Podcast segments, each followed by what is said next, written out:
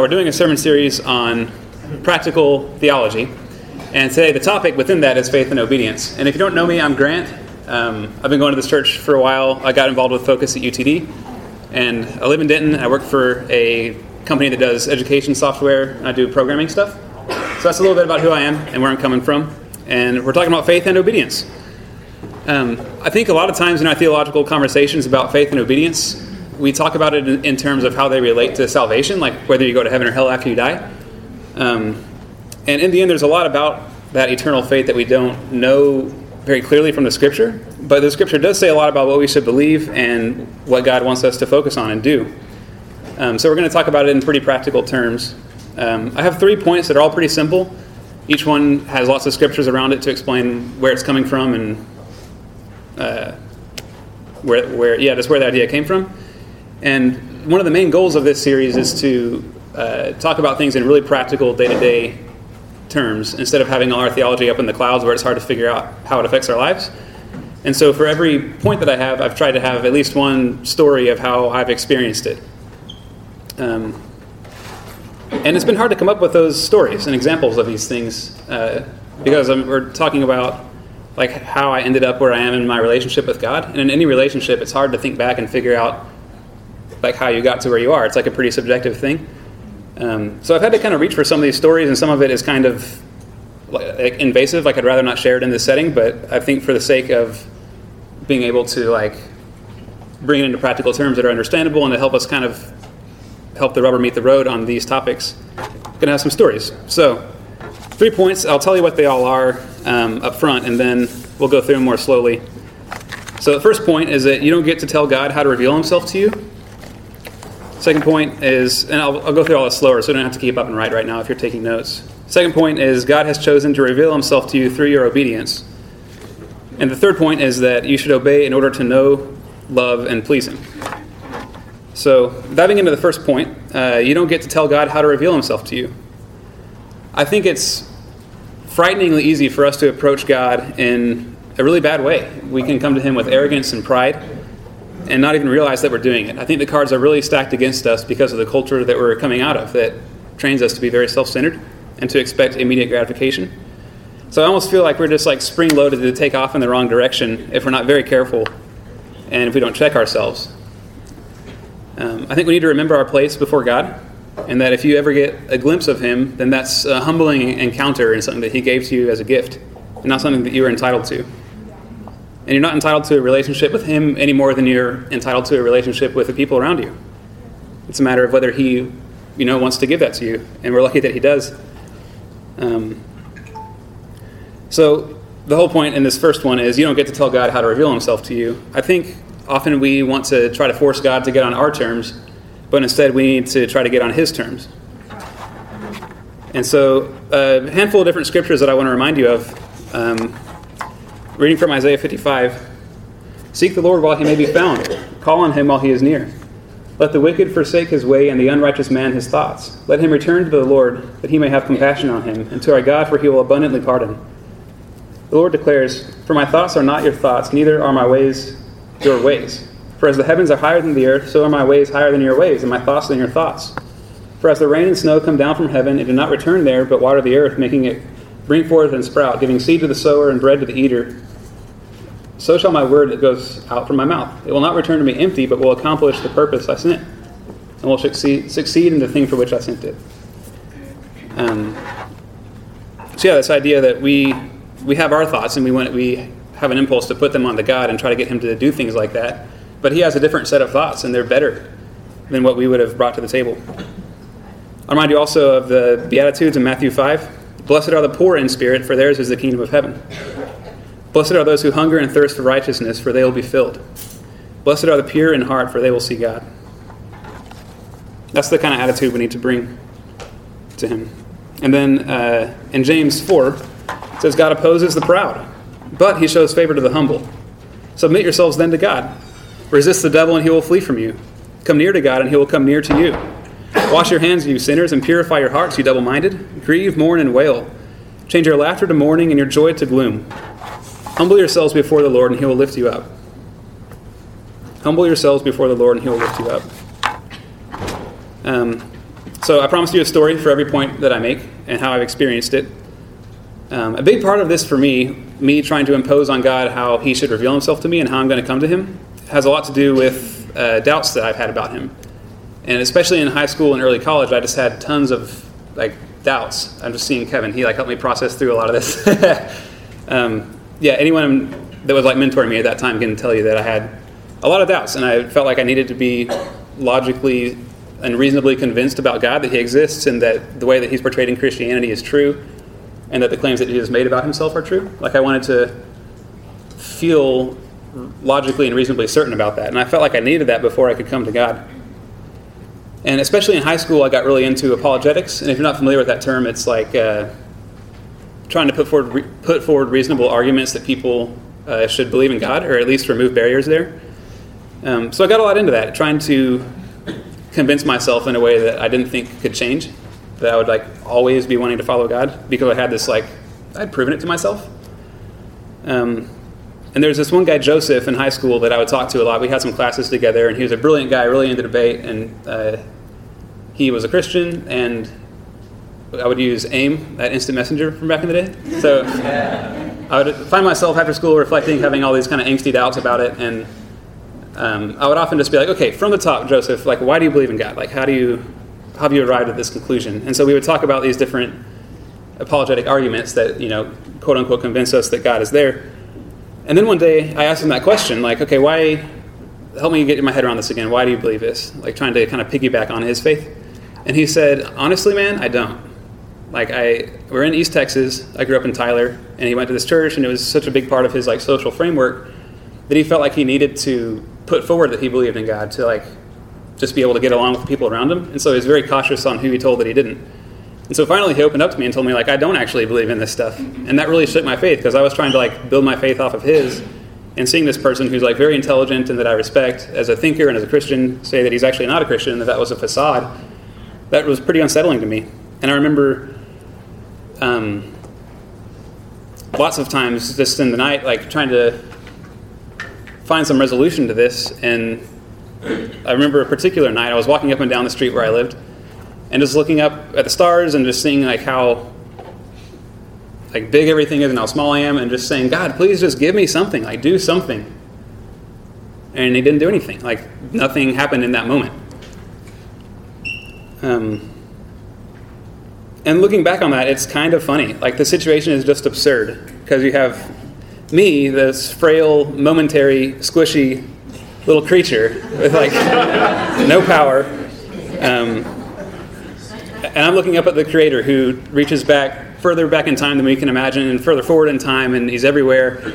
And I'm saying, I know what I need, and I'm telling you what I need, and I want you to give it to me right now.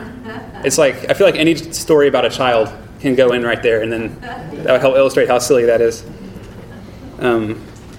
Alternatively, I could have had a different attitude and said, God, please help me to discern my error and my biases, and to help me understand what I need. And we need to do this on your terms and whatever timetable you see fit. Really, I was afraid of being wrong. I didn't ever want to have to say, mature in life and say, man, I really took off in the wrong direction. I'm going to need to course correct. I was afraid of having to do that at some point, and I wanted some guarantee that I wouldn't have to. But needing a guarantee like that before you're going to open yourself up to someone and love someone isn't what love is. That's coming out of fear and self-preservation. So a couple of verses that kind of speak to this, and just kind of some of my silliness in that. In Luke, Jesus just this is in Luke 10, he says, I praise you, Father, Lord of heaven and earth, because you've hidden these things from the wise and learned and revealed them to little children. This idea that the truth is kind of obvious, and it's not very impressive. And if we want to learn it, then we need to lower ourselves to the level of a child. And if what's really important to you is lifting yourself up and feeling you're really impressive and everything, then you're not going to be willing to lower yourself to that level. There's also in 1 Corinthians 8, Paul said, knowledge puffs up, but love builds up. And one thing Brad said a while ago in a sermon is that the truth is hidden in a children's book. I just thought that was a great way to put it, and kind of a way of rephrasing that rejoicing that Jesus did in Luke 10. So yeah, that's all stuff that kind of spoke to my situation. So a couple questions that you can ponder. What do you think are the proper means for God to reveal himself to you? And what do you require of him before you'll obey?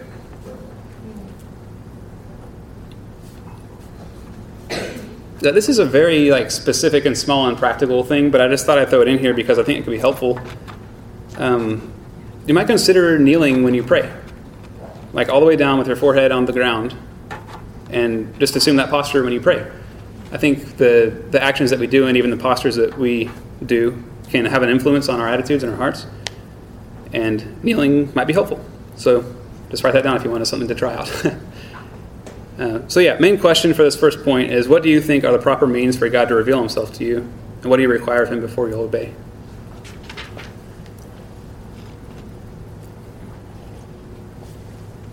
So, second thing, God has chosen to reveal himself to you through your obedience. So we don't get to tell him how this is going to work. We need to let him tell us how it's going to work. And I think in the scripture we see that he wants to reveal himself to us through our obedience to him.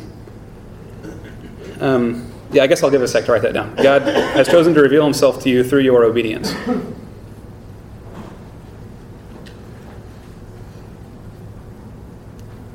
going to read from John 14. Leslie was reading stuff right around this, if not this itself, last week. Jesus said, "If you love me, keep my commands. And I'll ask the Father, and he will give you another advocate to help you and be with you forever, the Spirit of truth. Whoever has my commands and keeps them is the one who loves me. The one who loves me will be loved by my Father, and I too will love them and show myself to them. Anyone who loves me will obey my teaching. My Father will love them, and we will come to them and make our home with them. Anyone who does not love me will not obey my teaching. These words you hear are not my own. They belong to the Father who sent me." Another thing that Jesus said in John is some people were coming to him and questioning whether his teaching is from God, and he just said, "My teaching is not my own. It comes from the one who sent me. Anyone who chooses to do the will of God will find out whether my teaching comes from God or whether I speak on my own." This idea that if you don't know if what Jesus says is true and you want to find out, then put it into practice and see what happens. That's in John 7. One thing Brad said about this a while ago is this idea, God chooses to reveal himself to us through our obedience. He just said, "I challenge you to think of a better way." Because when we obey God, he transforms our character to be like his. And there's just something really beautiful and about encountering him in that intimate way that changes us.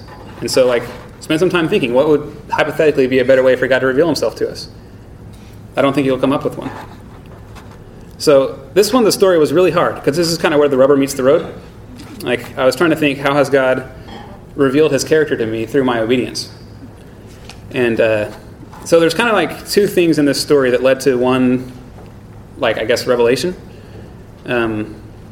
And this story is kind of multifaceted and hard to follow, so try to really tune in and track with me, because I think it has a good point. That's why I'm sharing it, but it's a little hard to follow. There's two things that happen. One is that I was learning not to be selfish toward my girlfriend. And I know it's kind of weird to talk about a girlfriend in a sermon, but I'm just going to do it because I don't have a whole lot of great stories to choose from. So I found that I would get grumpy when we were together. I would just kind of be irritable and unhappy, and it would put a damper on our time together. I didn't really know why. And luckily, I'm friends with Aaron Hollingsworth, and he's kind of my pathway to understanding my emotions, because he asks me questions about things, and without him, I can't plumb them and figure them out. So we were talking about it, and I was trying to figure out why. And he helped me realize that I was just bringing unrealistic expectations to that time. I was expecting it to be very refreshing and euphoric and fulfilling and exciting, and I had plenty of time to look forward to it, because we don't get to see each other very often. Or to put it another way, I was going into our time together focused on the feelings that I wanted to get out of it. And, there's obviously tons of scriptures to the contrary. Just for a few, Jesus said it's more blessed to give than to receive. And then there's that Philippians verse where he's saying to look to the example of Jesus and look not only to your own interests, but also to the interests of others. It's the idea that we need to put other people in front of ourselves in relationships. And a lot of times there are sneaky ways that we can find ourselves not doing that. It's just part of being a disciple in general. And so when I realized I wasn't doing that, I was like, okay, I need to repent of this and get on the right track. So I made it my goal to start putting her first and focusing on how I can give to her and sacrifice for her in our time together, and I guess our time apart as well. A lot of times I'll try to find a quiet moment to pray before we meet up and just ask God to teach me how to put her before myself. And so what I learned from that whole thing that's relevant to this is that I saw how in a close relationship, I can bring selfishness to the table that can subtly tweak my outlook in a way that I don't notice and don't pick up on until something brings it to my attention. And by the way, you can do this in any relationship. Like if it's a friend you haven't seen forever and you're really looking forward to seeing them, anything like that. This isn't just like a dating thing. So yeah, that's the first thing. The second thing is that I wanted to learn how to pray. There's obviously tons of instructions in the Scripture for us to pray. This idea that we have this incredible access to God through His Spirit, and we should be communing with Him all the time. So I was seeking out advice from people, and from one person I asked in particular was my coworker Charles, and he lent me a book that I read. And so with all this stuff, with like thinking about my relationship with my girlfriend and reading this book and trying to figure out how to pray and commune with God, I feel like I had kind of an experience with God. I think I wouldn't describe this just as me like thinking thoughts about Him in His absence, but He actually like came and like had a encounter with me as a result of all these like trying to obey in these different areas. And I very clearly remember when I read this, I was sitting on the back porch and Cody, my roommate, was grilling chicken, and I was just chilling after work. It was a really nice day, sitting on this blue chair, and yeah, I'll read what I read. So he says, "Look at the various passages in the gospel. People much greater than ourselves hesitated to receive Christ. Remember the centurion who asked God to heal his servant. Christ said, 'I'll come.' But the centurion said, 'No, don't. Say a word and he'll be healed.' Do we do that? Do we turn to God and say, 'Don't make yourself tangibly, perceptively present before me. It's enough for you to say a word and I'll be healed. It's enough for you to say a word and things will happen. I don't need more for the moment.' Or take Peter in his boat after the great catch of fish, when he fell on his knees and said, 'Leave me, O Lord, I'm a sinner.' He asked the Lord to leave his boat because he felt humble. And he felt humble because he had suddenly perceived the greatness of Jesus. Do we ever do that? When we read the gospel and the image of Christ becomes compelling, glorious, when we pray and we become aware of the greatness, the holiness of God, do we ever say, I'm unworthy that he should come near me? Not to speak of all the occasions when we should realize that he cannot come near to us because we're not there to receive him. We want something from him, not him at all. Is that a relationship? Do we behave in that way with our friends? Do we aim at what friendship can give us? Or is it the friend whom we love? Is this true with regard to the Lord? Let us think of our prayers, yours and mine. Think of the warmth, the depth, the intensity of your prayer when it concerns someone you love or something that matters to your life. Then your heart is open. All your inner self is recollected in the prayer. Does this mean that God matters to you? No, it does not. It simply means that the subject matter of your prayer matters to you. For when you've made your passionate, deep, intense prayer concerning the person you love or the situation that worries you, and you turn to the next item, which doesn't matter so much, if you suddenly grow cold, what has changed? Has God grown cold? Has he gone? No, it means that all the elation, all the intensity of your prayer was not born of God's presence or of your faith in him or of your longing for him. It was born of nothing but your concern for him or her or it, the thing you're praying for. How can we feel surprised then that God is absent? It is we who make ourselves absent. It is we who grow cold the moment we're no longer concerned with God. Why? Because he doesn't matter so much to us. So when we think of this, continuing in the quote, so when we think of this absence of God, how he feels absent when we're praying, is it not worthwhile to ask ourselves who we blame for that feeling? We always blame God. We accuse him, either straight to his face or in front of people, of being absent, of never being there when he's needed, never answering when he is addressed. At times we are more pious, and we say piously, God is testing my patience, my faith, my humility. We find all sorts of ways of turning God's judgment on us into a new way of praising ourselves. We're so patient that we can even put up with God. It goes on from there. But I just remember reading that, and I was just stunned. I just sat there and I was like, God, I'm so sorry. I did not realize that I was treating you terribly and just coming to you because I want things from you and not because I want you. Like, I wouldn't do that to a friend consciously.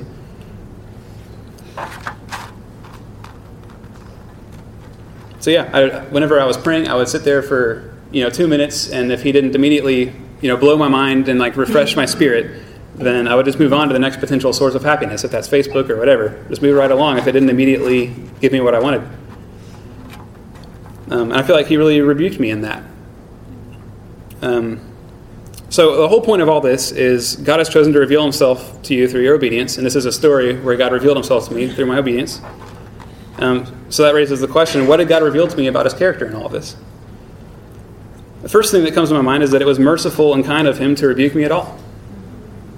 In Luke 1, when Mary is praising God for choosing the lowly things of the world and whatnot, she said, he has scattered the proud in the imagination of their hearts. This idea that when you're proud, you can just imagine that you're the greatest thing and get lost in that. And God's judgment on people who are that way is to just let them go off. And he's like, okay, just go off in your imagination. But he didn't treat me that way. He chose to intervene in that. And he revealed my pride to me instead of just letting me delude myself. I think that was a kind and merciful thing of him to do.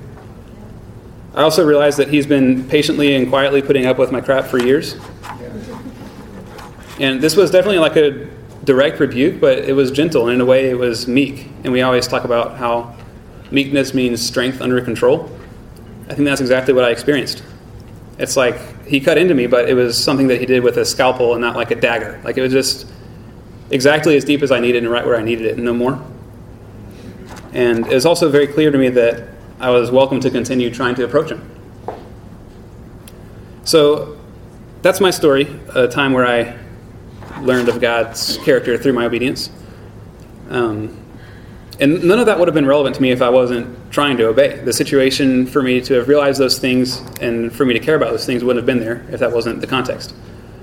So how have you learned God's character and grown closer to him through your obedience? If you were giving this sermon and you were trying to come up with an example, what story could you tell? And that's a hard question, and that's something to write down and think about later. And if you find you don't experience this, where's the disconnect? It's possible that I'm wrong and that this isn't really what the Scripture says, or that my interpretation of it isn't quite right. So, I would encourage you to think about that.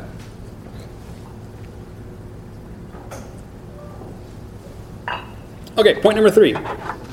You should obey in order to know, love, and please God. I'm going to reread those verses from John 14 that we read earlier. If I can find them. You should obey in order to know, love, and please God. Jesus said, if you love me, keep my commands, and I'll ask the Father, and he'll give you an advocate to help you and be with you forever, the Spirit of truth. Whoever has my commands and keeps them is the one who loves me. The one who loves me will be loved by my Father, and I too will love them and show myself to them. Anyone who loves me will obey my teaching. My Father will love them, and I will come to them, and we will come to them and make our home in them. Anyone who does not love me will not obey my teaching. These words you hear are not my own. They belong to the Father who sent me. There's another time in Matthew where Jesus is... people are asking him about his mother and his brothers, and he responds to them in Matthew 12, and he says, who is my mother and who are my brothers? Pointing to his disciples, he said, here are my mother and my brothers, for whoever does the will of my Father in heaven is my brother and sister and mother. This idea that we gain almost a familial kind of relationship to him in our obedience.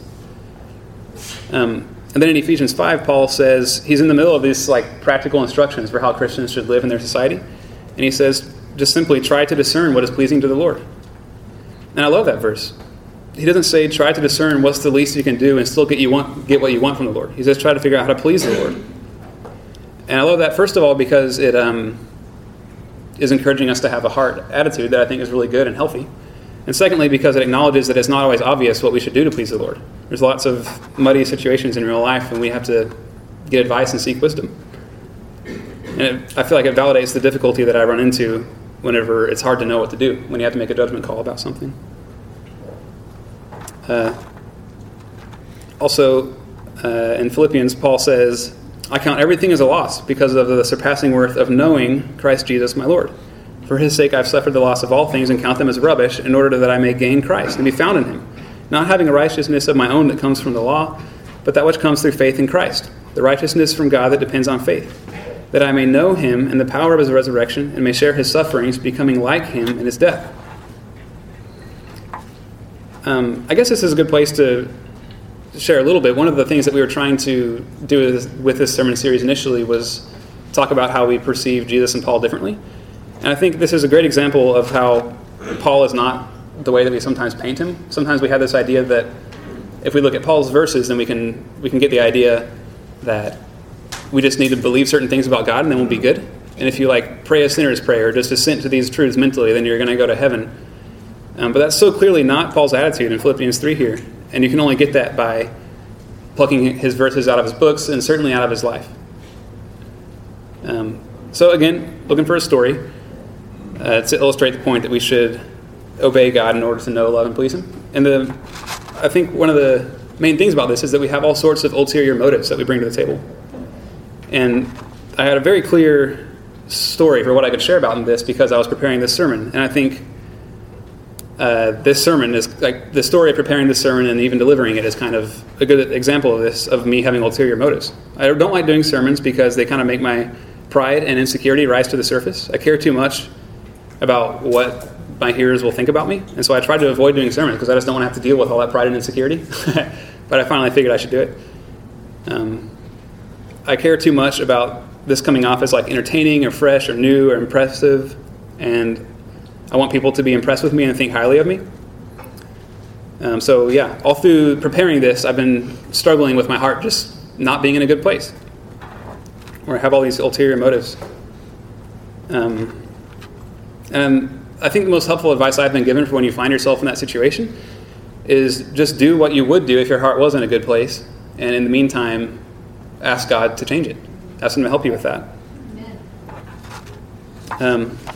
So in obedience in general, what are your ulterior motives? I brainstormed a couple things, kind of broad categories that I think we run into sometimes. I think for people who have been obeying for a while, we kind of can feel like we have to, or we just default into it. But if you remember the story of the prodigal son, the son was free to go off and waste and be foolish. The father was not forcing anything on him. And you do have the freedom to walk away if you want to. And I think it can be valuable to remember that, and that you're not forced into this, but you have the opportunity to do it as a choice and because you love God. Maybe at some level you believe that if you do the right things, then life will go well for you. You won't get your heart broken and life won't inflict a lot of pain on you. But we need to be reminded that that's just not at all true. In fact, I think the opposite is true. I think those kind of hardships are guaranteed to us if we follow God. And if comfort and ease are what you want most out of life, then you need to stop obeying God, because He's going to lead you into the opposite direction. Another ulterior motive is that we want to think of ourselves as good people. If we come up with some metric where we measure up higher than other people, then it's pleasing to see that we're better than others in that way. But I'll remind you of the tax collector and the Pharisee praying. It was the tax collector who just beat his breast and said, "God, have mercy on me, a sinner." That's the one who went home justified, not the one who was able to rank himself above others. Another thing, potential ulterior motive, is that in our context, we get lots of perks along the way in being obedient to God. In other times and places in the world, that makes you an outcast of society. But not for us. Things are pretty cushy for us as Christians. And we get good friends, people like us and respect us. We have a security net, kind of, for when we fall on hard times emotionally or financial or whatever. Our community really does excel in some ways, and it's a good and precious gift. But we can make it an idol if we're not careful. So you should obey in order to know, love, and please God. And I encourage you to ask, what are my ulterior motives? And then start working on rooting those out. So that's the three things. So you don't get to tell God how to reveal Himself to you. He's chosen to reveal Himself to you through your obedience. And you should obey in order to know, love, and please God. And hopefully you've come away with some questions that you can reflect on. And for the remainder of our time here, we're going to do a handful of things. But one of them is we're going to sing the song, Shape My Heart. And the purpose for singing that song is to remind us that in obeying God, we're trying to know Him and love Him and please Him. And we're also going to sing a song, Immortal, Invisible. It's like an old hymn, and we've sung it a few times, but it might have kind of flown under the radar. But there's a particular line in there that says, "We blossom and flourish as leaves on a tree, and wither and perish, but not changeth thee." And I think we need to sing songs like that to remind ourselves that we're just a fleeting little thing, like a little leaf that comes and goes, but it's part of this big tree. It's a lot more stable, and that's God, at least how I interpret it. I think this song can remind us of our place before God and help us to approach Him humbly and instill that attitude in us.